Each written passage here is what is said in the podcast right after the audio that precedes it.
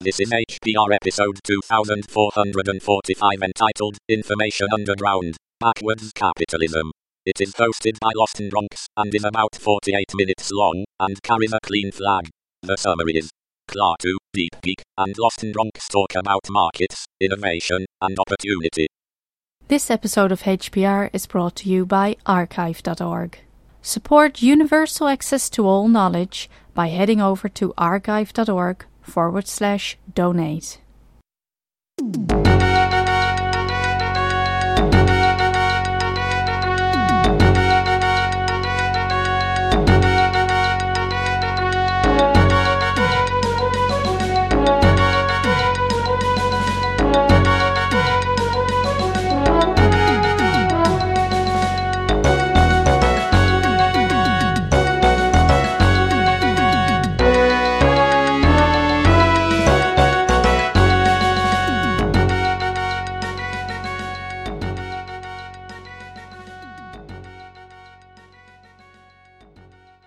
Hey everyone, this is Klaatu, and you're listening to Hacker Public Radio, another exciting episode of Information Underground. Today I've got with me, uh, as usual, Lost in Bronx Hello, everyone.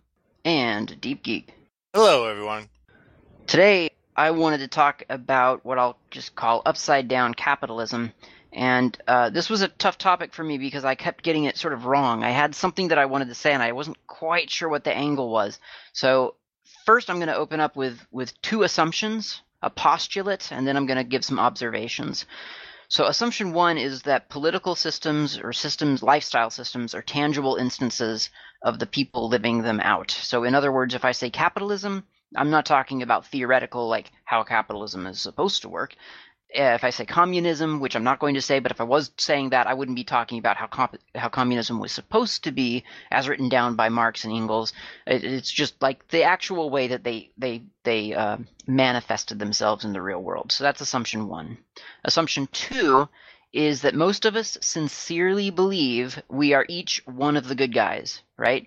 We were raised to conform to our society, and many of us have a possibly subconscious belief that God or the force of good or whatever you want to call it is with us. Even when we recognize our society's faults, we still believe that we're generally doing the best we can, and other people have maybe even stronger beliefs, consciously believing that God actually takes sides and that God is literally on their side, and that by living their life in a certain way, they they're literally carrying out the will of God. So these are two assumptions that I'm making in this in this thing. Okay, so my postulate. We think that capitalism is great because it's produced modern wonders, right? We've got med- medical uh, stuff, we've got great military stuff, we've got technology that we all certainly on Hacker Public Radio love, but we ignore that we're where we are today after hundreds of years of, say, imperialism and feudalism and theocracy and more imperialism. Communist Russia, after all, was the first one to reach outer space. But we we downplay that because the USA created an arbitrary milestone. No, no, the goal was to get to the moon. First one to the moon wins. And so we get credit for that. The end results don't justify the means, or else we would have to be okay with all the systems that came before us. It's easily arguable that if American brand capitalism had popped up in ancient Rome, it would not have produced the microchip, right? So capitalism didn't do that. It was something else. Now, here's my observation. Hopefully, that'll bring all of this other stuff into perspective. I think we have capitalism sort of reversed, mirror imaged, upside down, whatever. Capitalism is constantly striving for a singularity. The goal of any entrepreneur is to be the single best seller. There can be only one, and everyone wants to be that one. In tech, we appear to have room for maybe three. You know, you can look at you can look at the tech scene and you can kind of see the three big ones and they kind of change who the three big ones are from every 10 years or so.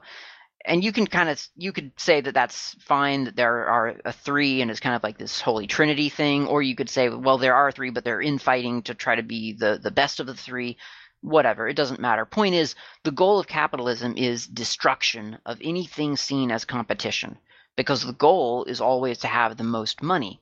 Capitalism wants 80% to your 20% or 90% to your 10 or at the very minimum 51 to your 49 Do we have existing examples of systems that do not strive for this and yet also succeed? Well, I've got a couple. So, first one that's freshest for me because it's the newest discovery is gaming culture. So, if we look at Wizards of the Coast, the publisher of Dungeons and Dragons, which I've been talking about a lot on Hacker Public Radio lately, the owners of D&D, a company called TSR, famously crumbled, fell apart before being rescued by Wizards uh, which owns it now, because essentially they were publishing too much content. They were flooding their own market. The threat persists today, in fact, and Wizards of the Coast publishes D&D content at such a rate that a lot of players fear that the system is going to get bogged down. And the company's response to this? Use what you want and ignore the stuff that you don't want. In other words, they recognize that the power to formulate the one true version of their product lies ultimately with the users. They don't limit their users. So when I started playing tabletop RPGs, I discovered that there were lots of tabletop RPGs, not just Dungeons and Dragons, which I'd grown up with. In fact, D&D, uh, which adopted an open license in 2001, has even been forked into something called Pathfinder, and that's the sort of the D&D version, or that is to D&D what like, or the Mate desktop is to GNOME 3. It's kind of the the the, the coexisting alternative. I also discovered a fruitful indie RPG scene online with hundreds of games created and published by players all over the world. And that's not all. There's a homebrew scene too, with dungeon masters from all over the world publishing stories and worlds and environments with modified rules for everyone to try. So at some RPG conventions, I got to play a bunch of different systems and kind of realized that these were hundreds of different games that were actually different from one another. They weren't just Dungeons and Dragons skinned with different heroes and monsters, the games were tangibly different, like the way that you rolled the die and when you rolled them and, and what the die meant, that sort of thing. Simply put, the tabletop RPG scene is a fractured mess, and it's incredibly liberating. People come up with their own rules and they share the rules and they share their worlds. They put them online, they distribute them. Tabletop gaming has the advantage that its reach is inherently microcosmic. So what you play and how you play it matters to you and your friends that you play with. There's no advantage necessarily in getting other people to adopt your rules and ideas. There's no need for a singularity. Another example, obviously, for Hacker Public Radio listeners, Linux distributions.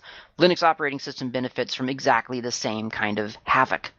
Anyone can create a bootable Linux OS and as a result, there are literally hundreds of them. I think it's a stupid way, personally, to customize an OS. I, I, I don't actually like it. A standardized set of scripts and packages, I think, would be a lot more sensible and a lot purer to sort of the philosophy of Linux. But nevertheless, it happens and people are happy with it. Why? Because even though the entire internet exists and there are millions of people using and wanting to use Linux, the only Linux that matters to you personally is the one that you actually use. Yet another example open culture, creative culture, Creative Commons. There are plenty of communities online. Uh, I'm pretty heavily involved, I guess, with openclipart.org and freesound.org. People publish snippets of art, whether it's drawings or music, depending on which site you're talking about, or they change someone else's art and re upload it as a remix. And it's this big pool of assets and resources, so that if you, as an artist, sat down one day to cite where your work had appeared, it would basically be impossible to do. It would be a mess.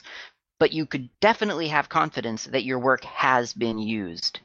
So, open technology, culture, and gaming disproves the adage, for me, that financial competition is the sole motivator for excellence. It disproves the older adage that obligation to a divinity or an emperor or a god emperor is the only motivator. I don't think we as humans know yet what the motivator is, but I do think that we are seeing now such an abundance of collaboration leading to unexpected innovation and friendly competition that eventually we might just recognize that at best we got capitalism wrong. The key isn't to destroy all of the competition, but to foster it.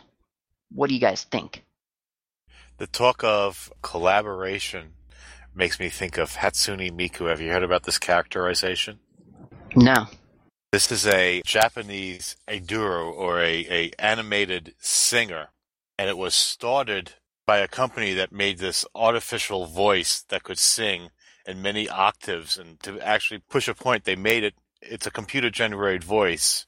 Um, they actually made it such a way that a human trying to do those notes and, and those octaves would actually wear out their voice before they could finish anything meaningful. They wanted to make it superhuman.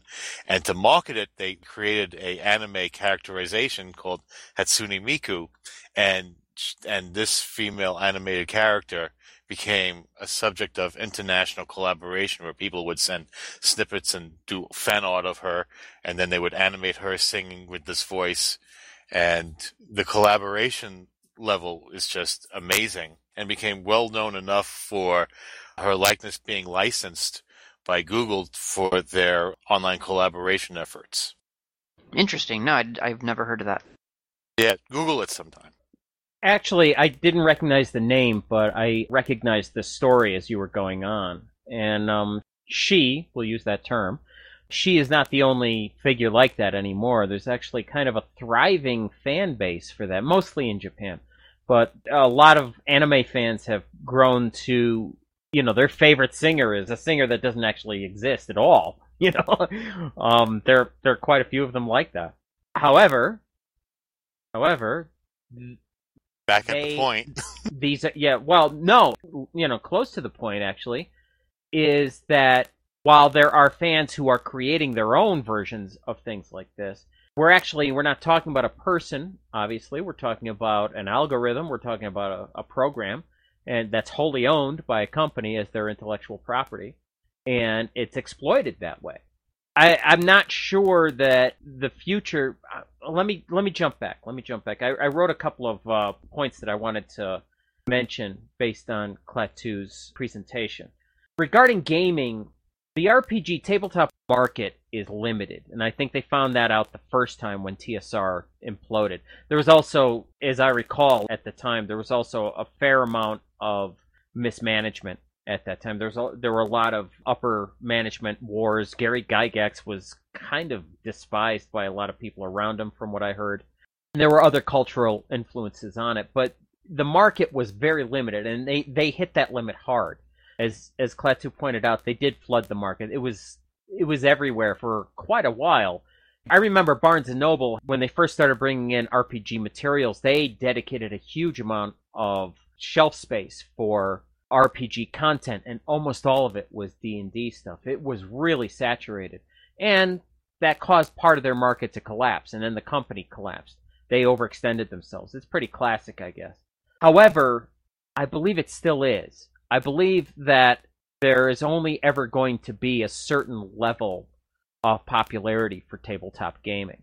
Whereas certain markets, they balloon and they become much bigger. So that's why video gaming is much bigger than tabletop gaming, even though tabletop gaming became mature much sooner than video gaming did. I remember at the tail end of, of, of my D and D experience back in the day, I, I began looking at things, and the only the only place I could find to migrate to at the time, and this was the the eighties, was the very very tiny wargaming or or strategic gaming things like Napoleon at Waterloo, stuff like that, that was played on weird boards with geometric shapes, trying to plot out invasions and stuff. Role-playing games, specifically D&D, which was the first one, came from war games. It was an expansion of various war games that had come beforehand. And Gygax and a couple other people published a game called Chainmail, that came just before D&D. And chainmail, if you read the rules for chainmail, and I have, I actually have or had a copy of it nearby. If you read the rules for chainmail, you can see the antecedents of role playing games. Doesn't it actually about. even depend that you had a, a, copy of like some other game in order to even play Chainmail? Is that I think I read that somewhere. Well, at least the version I had, there was an appendix that um, okay. allowed you to expand into role playing if you wanted to. It would have been limited by what we would consider modern role playing games today. The, the rules anyway. There, there were virtually no rules. But there were ideas floated in this appendix about how you could take it in that direction and then actual Dungeons and Dragons came about like a, just a couple of years later, like one or two years later, D and D first appeared. But when it comes to the capitalist element of gaming, I think that when you have a market that's very limited but that's very passionate, you're going to see a tremendous amount of innovation surrounding that because it's going to be even if it's flooded by a particular flavor or a particular manufacturer, and it could be anything. It could be snowboarding. It could be you know, it could be gardening, could, whatever the market happens to be. When when you have a limited market, even if you're flooding it with a particular flavor that could serve that market, so in this case D&D, you're going to have a tremendous amount of innovation because an intrinsic part of D&D is creativity, not just for the gaming part, but for creating games. And therefore, people aren't necessarily going to be happy with that single flavor that they're getting.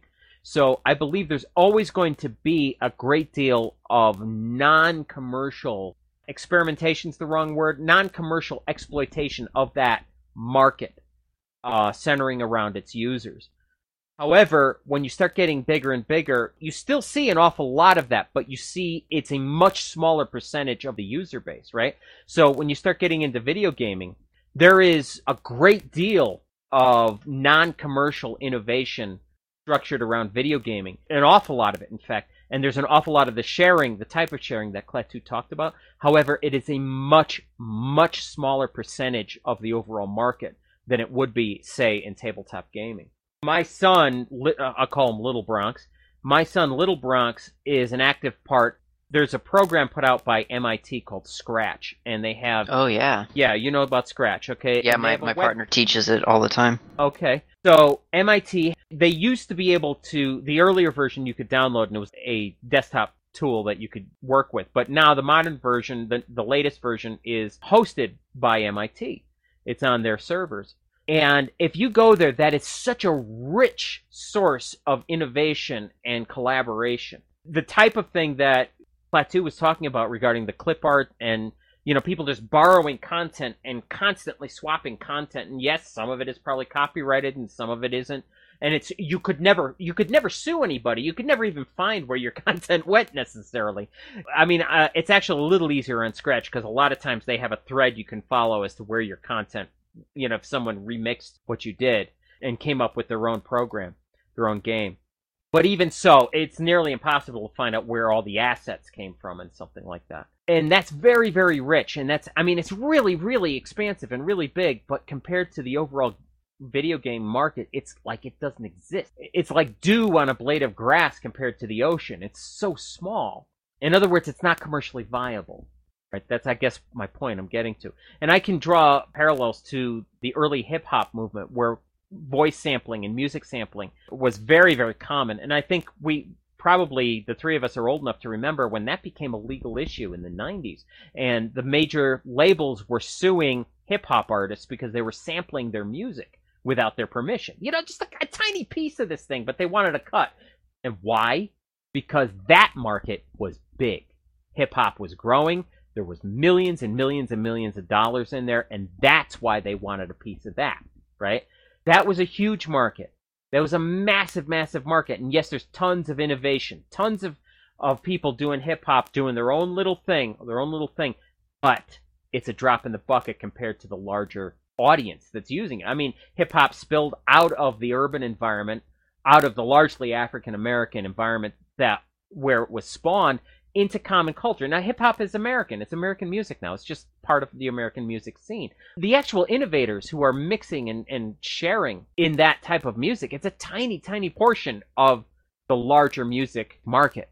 I think my point here is that I don't necessarily see capitalism as being irrelevant to all these things. I, I think that the markets are best served. If it's a smaller market, it's best served by a non commercial a non-capitalist sort of structure.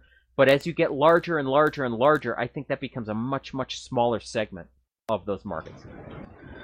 You know what I would like to apply this the, the, these ideas to is is telecommunications and monopoly pricing versus non-monopoly competition. Because when telephone system was being developed, it was an actual explicit monopoly, and they would invest in the network, and that entitled them to a markup and a certain profit. They were the sole provider for a geographical location. And so it turned out that the system enabled a great deal of investment in infrastructure. Now that we have multiple telcos and areas, there's a rush to deplete infrastructure and not reinvest in it to increase profitability because profitability is no longer guaranteed. And I'm wondering about these ideas of capitalism, how they apply to whether or not the underlying investment is increasing or decreasing. Well, the underlying investment in what? I, I'm not sure if I follow the question. Well, in one case, the underlying investment in inf- infrastructure itself. You know, was the minimum in- infrastructure investment, and does leaving a competition scenario mean that you have to limit your investment? On the other hand, all major companies have some sort of research and development going on, trying to find the next thing. So I see what you're saying. Yeah. yeah. I'm sorry. So, if we were to take that question and apply it, say, to tabletop role playing games, do you feel that it would be possible for, say, Wizards of the Coast or a some sort of coalition among publishers, tabletop gaming publishers, to expand that market more than they have, and that they're artificially limiting it to maintain profitability?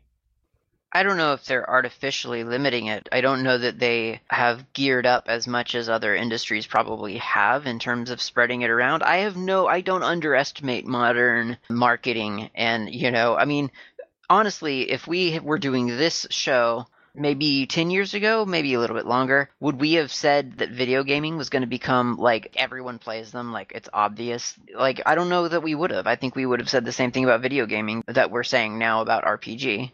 Well, I mean, I'm not going to try to prognosticate. I mean, I certainly have no idea what the future is going to bring in the entertainment industry. And video gaming is the single biggest point of the entertainment industry today. It's bigger than Yeah. film, it's bigger than anything that's ever come before. Yep. And tabletop role playing games, while they are part of the progenitors of that entire industry, that industry also arose in parallel, as as I think we we all you know because it, it arose from computing and everything else, right? So it, it rose temporally. It arose at about the same time. Home computing, I mean, and elements of tabletop gaming were applied to video games. Some video games, anyway, and it helped boost the idea of these large MMORPGs and, and, and many of the what they would call a AAA game today. You can see the parallels that were pulled from tabletop gaming.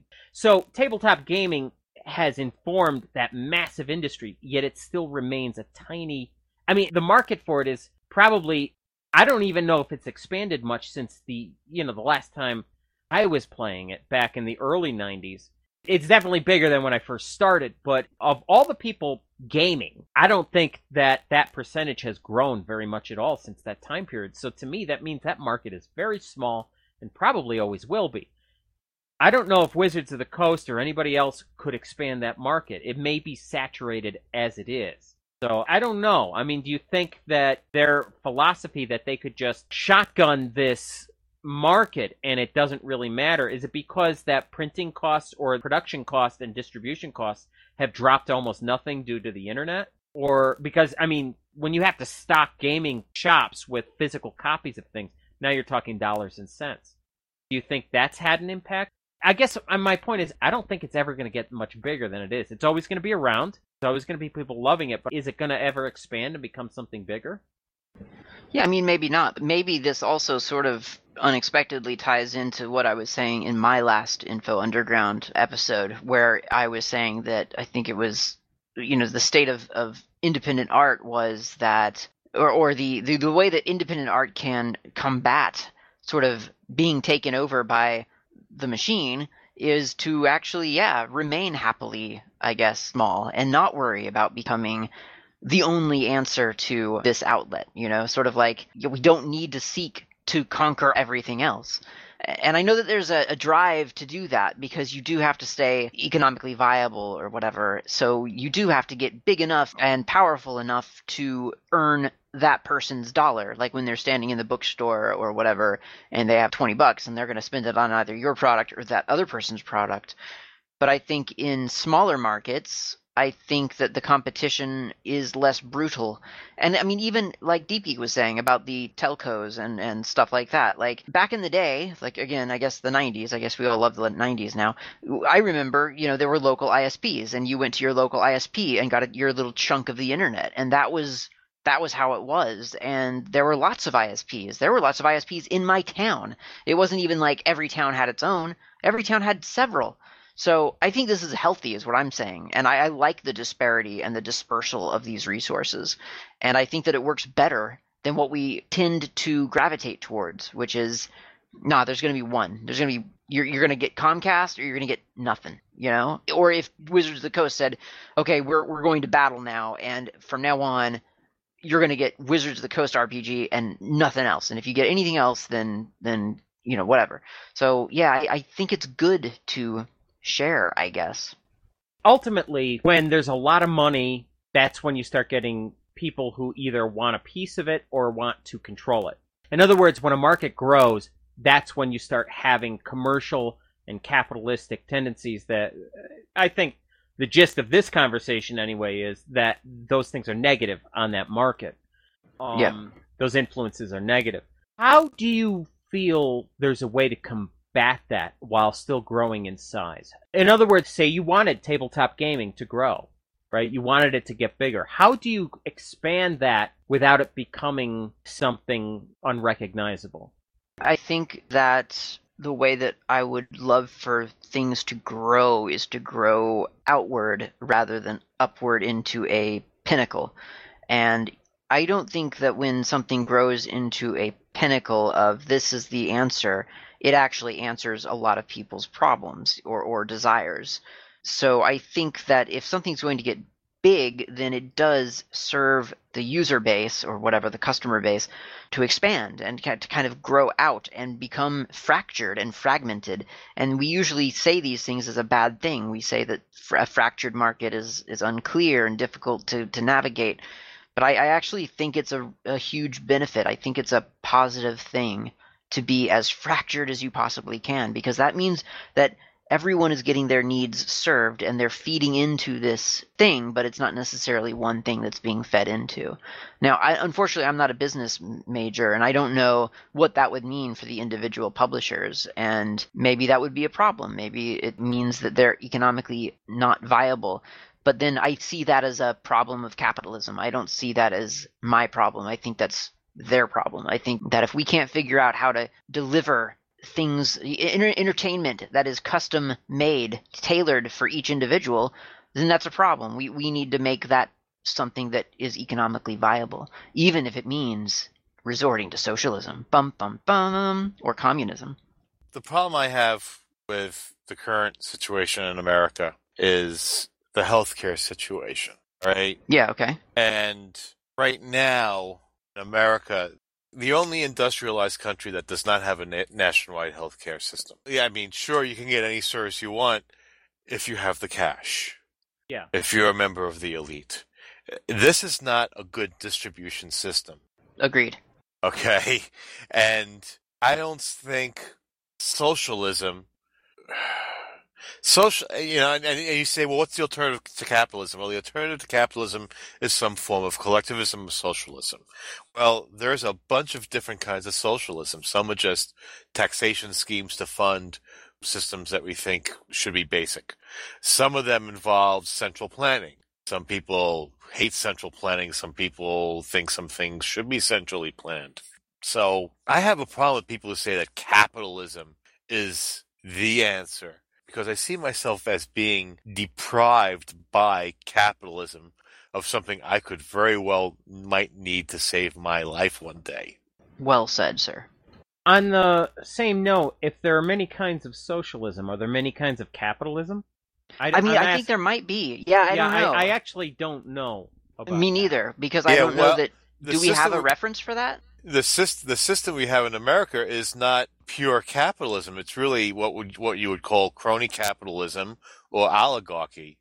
It's actually a, a fixed number of people who uh, essentially have ownership control, although we don't really say that, but that's the case.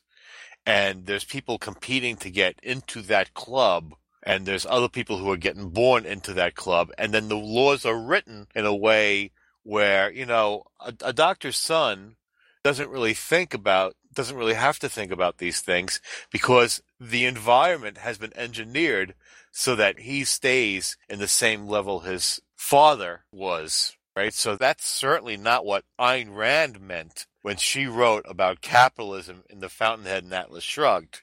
That was a pure, driven, merit based thing. And sure, they love to use the word meritocracy, but that's not what you have when you have dynasty families in the country, like the Bushes, like you know these these really connected families. You know the heirs, the daughters of the American Revolution, the heirs of this and the heirs of that, that are just unbeatable because of where they're started. That's not a pure competitive system by any chance. Yeah, and, and that's a after I said I don't know if there are other forms of capitalism, I realized that I don't live in the US and actually I live in a capitalistic society here in New Zealand and it's very different than the US. I think by US standards you would probably call New Zealand a socialist country and I think that would shock people who are native to New Zealand because they would just be like, well, we don't have socialism. Or maybe they would be okay with that term. And that's why I made those assumptions at the beginning because I didn't want to get into like, well, what's socialism and how do we mean socialism? You know, it's whatever. Point being that it doesn't have to be as cutthroat. And I am witnessing that a little bit in, in New Zealand, I'll, I'll admit. Yet people from all over the world in different quote unquote capitalist societies many of them are beating down the door to come here in order to pursue ideas or innovations that they have that they find their own markets, their own countries, their own societies are are very very difficult places to get innovative ideas going. You hear it all the time. People from different parts of Europe want to come here because you could work your butt off all of your life and never get the opportunity to rise, quote unquote, rise. Okay. Doing a lot of quoting here, air quotes and many people come here because the perception is that you can make it here. And I think possibly doing a riff on what Deep Geek was saying, that there is a club and there's competition to get into the club. And I think the thing about America is that it is possible to get into this club if you're ambitious enough, if you're smart enough, and in a way, if you're ruthless enough, you can muscle your way into this crowd. Whereas in other societies, it's it is literally impossible to do that. Uh, you know, I mean, if you could work your butt off in many countries, no matter how hard you worked, you were never going to make it the way you could here. Now, is that necessarily a reflection of how things are going right or going wrong in America? I'm not, I don't know. I, I can't make a judgment value on that because I'm not one of those people. But, you know, it's something I've heard before. I think that's a really that's that's a good point, and I, am sure in some countries, yeah, you cannot make yourself you you can't get yourself into uh, the club. I, I I do think that one unique thing that America has that I think we underestimate a lot of times, and and I didn't see it till I moved to New Zealand, but is its size. It's it's it, it is a very very large country with a centralized government. And so there's a demand for practically everything. If you if you think about it in america there's probably a demand for it.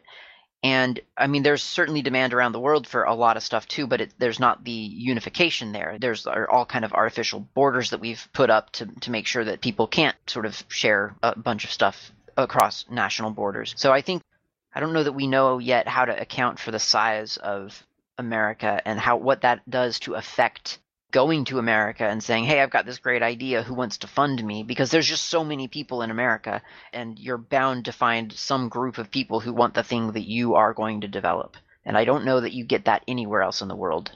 Well, isn't that what something like the European Union, the EU, was designed to kind of compensate for? You know, you had all these yeah. states and collectively the EU is actually not so small anymore. You know, it's actually pretty big. I don't know how successful they are in allowing this sort of innovation to flourish over there, but I have heard personally, I have I have met people from Europe, from Greece, from Italy, from Spain and Portugal and countries like this that have said over and over that you, you try to get your business off the ground, you try to get things going, and you'll get a lot of people that say that's a great idea, and then you'll get nothing out of them. You'll get nothing because there's just this either the market isn't big enough and you don't get enough people who share your vision, or there's this general perception that nothing's ever going to change.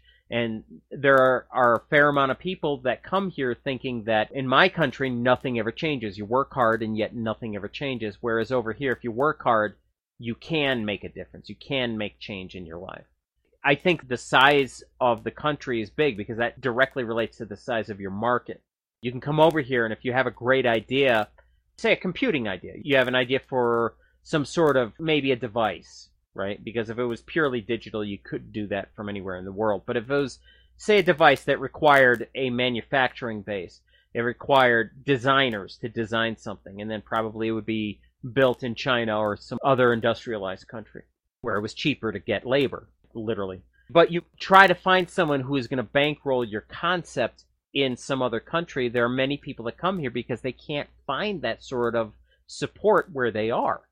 And they'll come here because they can find that support. They'll find investors. They'll find these venture capitalists who are looking to get a piece of that because they're always looking for the next thing. That sort of thing exists here. And I think it might be yeah, it might be the size of our country, and in other words, the size of the market. Going back to what I was saying about tabletop gaming, the size of the market allows for innovation, but the actual innovators, it's a very small amount, and free innovation, free sharing of ideas and of assets. I think that becomes a much smaller part of the larger markets. That's only my opinion.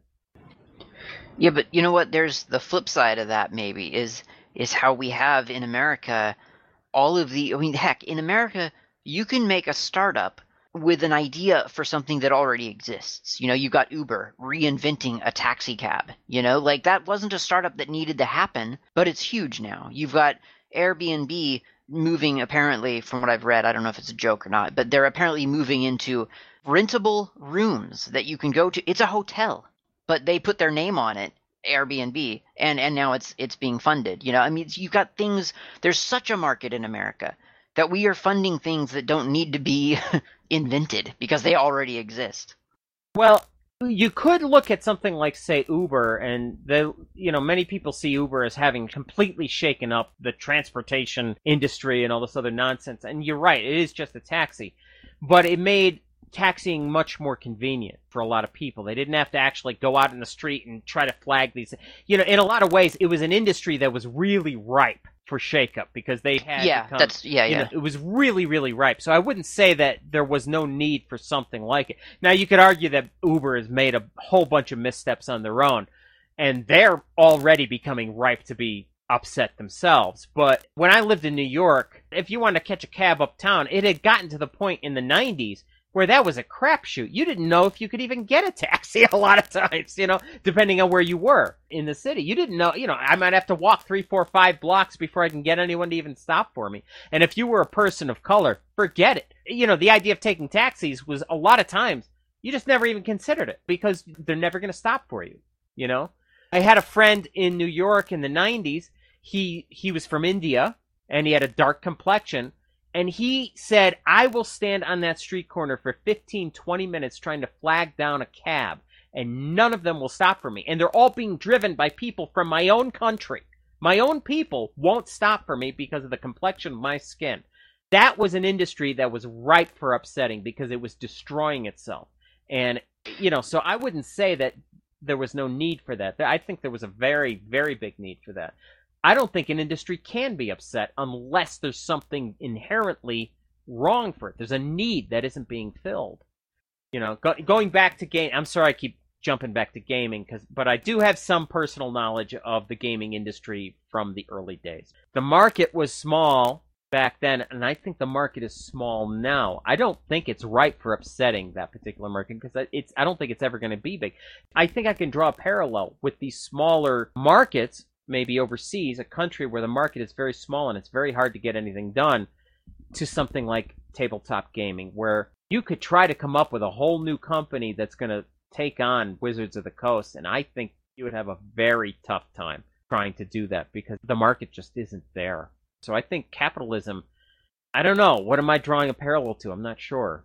Deep Geek, do you see any relation to the type of capitalism that might exist, going into something like crony capitalism, where things are really, really can be the the amount of abuse that can occur in in a system like that. Do you think it's market dependent, the size of a market, or not? I think market size or even geographical size, not talking about, you know, the dollar size amount, is vital to the ability, to, having an, enough of a critical mass to create innovation. And the reason I say that is because I remember noticing that at a certain point in warfare, naval powers emerged as a dominant factor, and they were all of a certain size. There was the colonies, was the British Empire, and there was Japan. And they had a certain population size, and so they could all the things necessary to become a naval power. And every time you say that, I think of this. I think of having to need a certain size, not necessarily a size in the market, but just having a size in the country and, and, and the geographical location to have enough critical mass to have enough resources to pull something off. The only country I can think of that's really, really tiny and is an innovator is Cuba and the industry to fight cancer. That is the only exception I see to that. I'm wondering is it possible, again, going back to the original point, is it possible to have a truly open environment with a free sharing of ideas, something that is possibly highly fractured, a market essentially that is highly, highly, highly fractured and is of a very large size. Do you think that those things are impossible? Because, in my opinion, if you have a large market, a large user base, even if it is highly, highly diversified, if someone can see that there is a lot of money there, that person will bend their intellectual powers, their talents, and their charisma towards harnessing that marketplace in some fashion. And I believe that's how you get things like Facebook and the Googles and all of these essential monopolies on a particular thing that should conversation. There shouldn't be any single way that you could harness conversation. And yet the telecoms before them and then things like Facebook have been able to do that so that the conversations of billions, billions of people can now be harnessed. And I don't think that there's any way that something of size can remain truly free and open because there's going to be money there. There's always going to be money there. And if there's enough, you're going to have people that are going to figure out how to make money out of it. In a capitalist society, as was described, that means control. That means holding on to it. Well, what I think of over this is I think of the marketplace for media. I mean, it is fractured, although it has dominant players. It has its main, its so-called mainstream players, its big producers big slick commercial producers, but there's still always room for an independent. That wasn't always the case, though. I mean, the independents were really adjuncts to the major players until the internet came about. And I would argue that media is still in its overturning phase. I don't think we're quite sure how that's going to play out just yet. Yeah, agreed.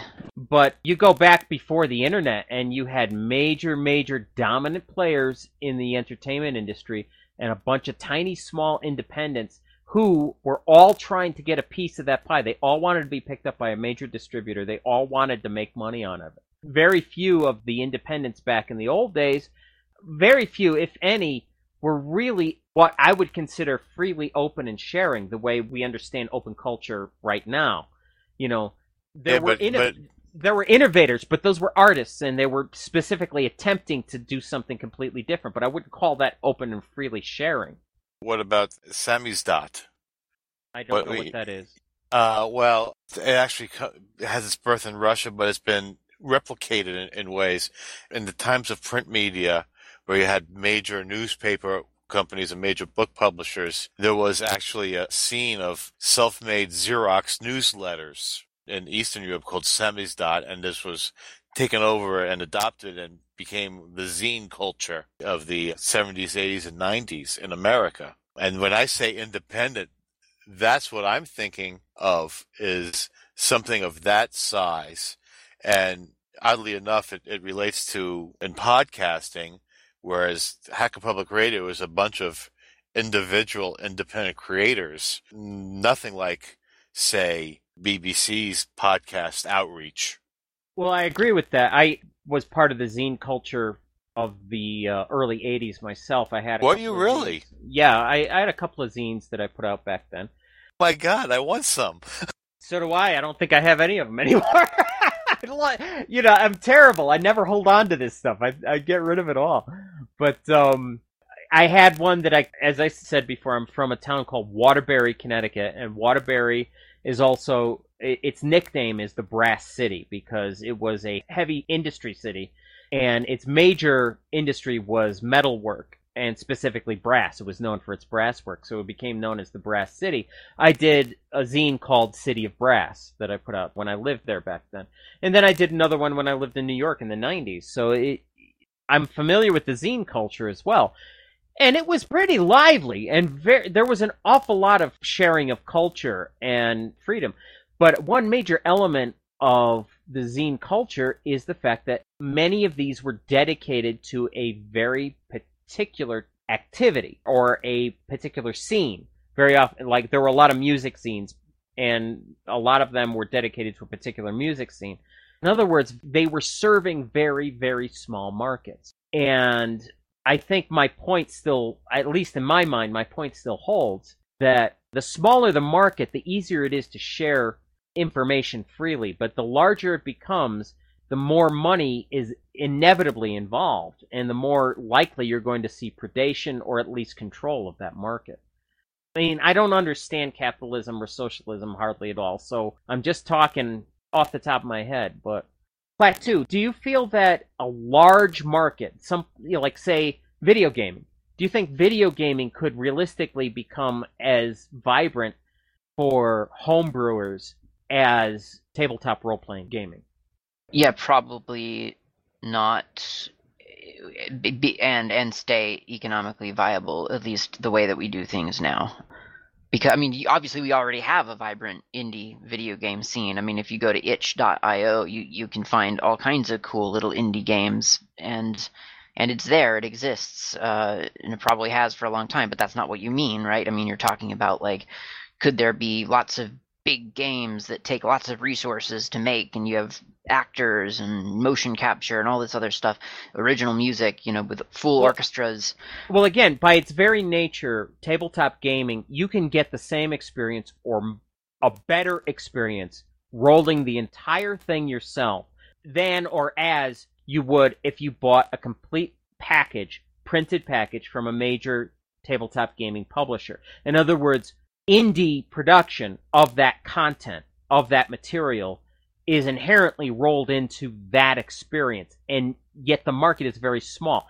If it got bigger and bigger and bigger, do you think that level of innovation and free sharing of ideas, do you believe that that would stay as an important and baked in aspect of role playing games, or do you feel that most people do not want to do that? Most no, people I, just want to be entertained. Okay, yeah, I mean maybe I don't know. Um, I like to think that yes, it could, it could, it could, it could remain, but I could be living in a bubble of lots of little indie projects that have vibrant communities built up around them. Yeah, that might be my bias, and I, I feel like in the long run, or at the end of this episode, as we are, I, I guess I feel like we've come back around to the last couple of episodes that we've done where we've been talking about the state of art and how to fund art and all this other stuff because I, I feel like that's where we've come back to. But I, I don't know that it was my point all along to solve that problem. I think the the idea that I want to to communicate to to people is that maybe we need to relook at how we're distributing the financing and even just the markets of lots of different industries. And I love the idea that Deep Geek brought up about the health industry, you know, being just completely wrong ended. It's ostensibly there to serve everyone, and yet it serves just such a small amount of people. And, and most people seem to be okay with that, in America anyway. And it's done completely differently in other places. So I, I kind of do get the notion that there's a way to, to do this capitalism thing in a different way than, say, America is doing. Um, I, I don't believe that any of us are economists enough to really detail how that would work. But I think if we look around, there might be other ways to manage this and still have some level of innovation and progress.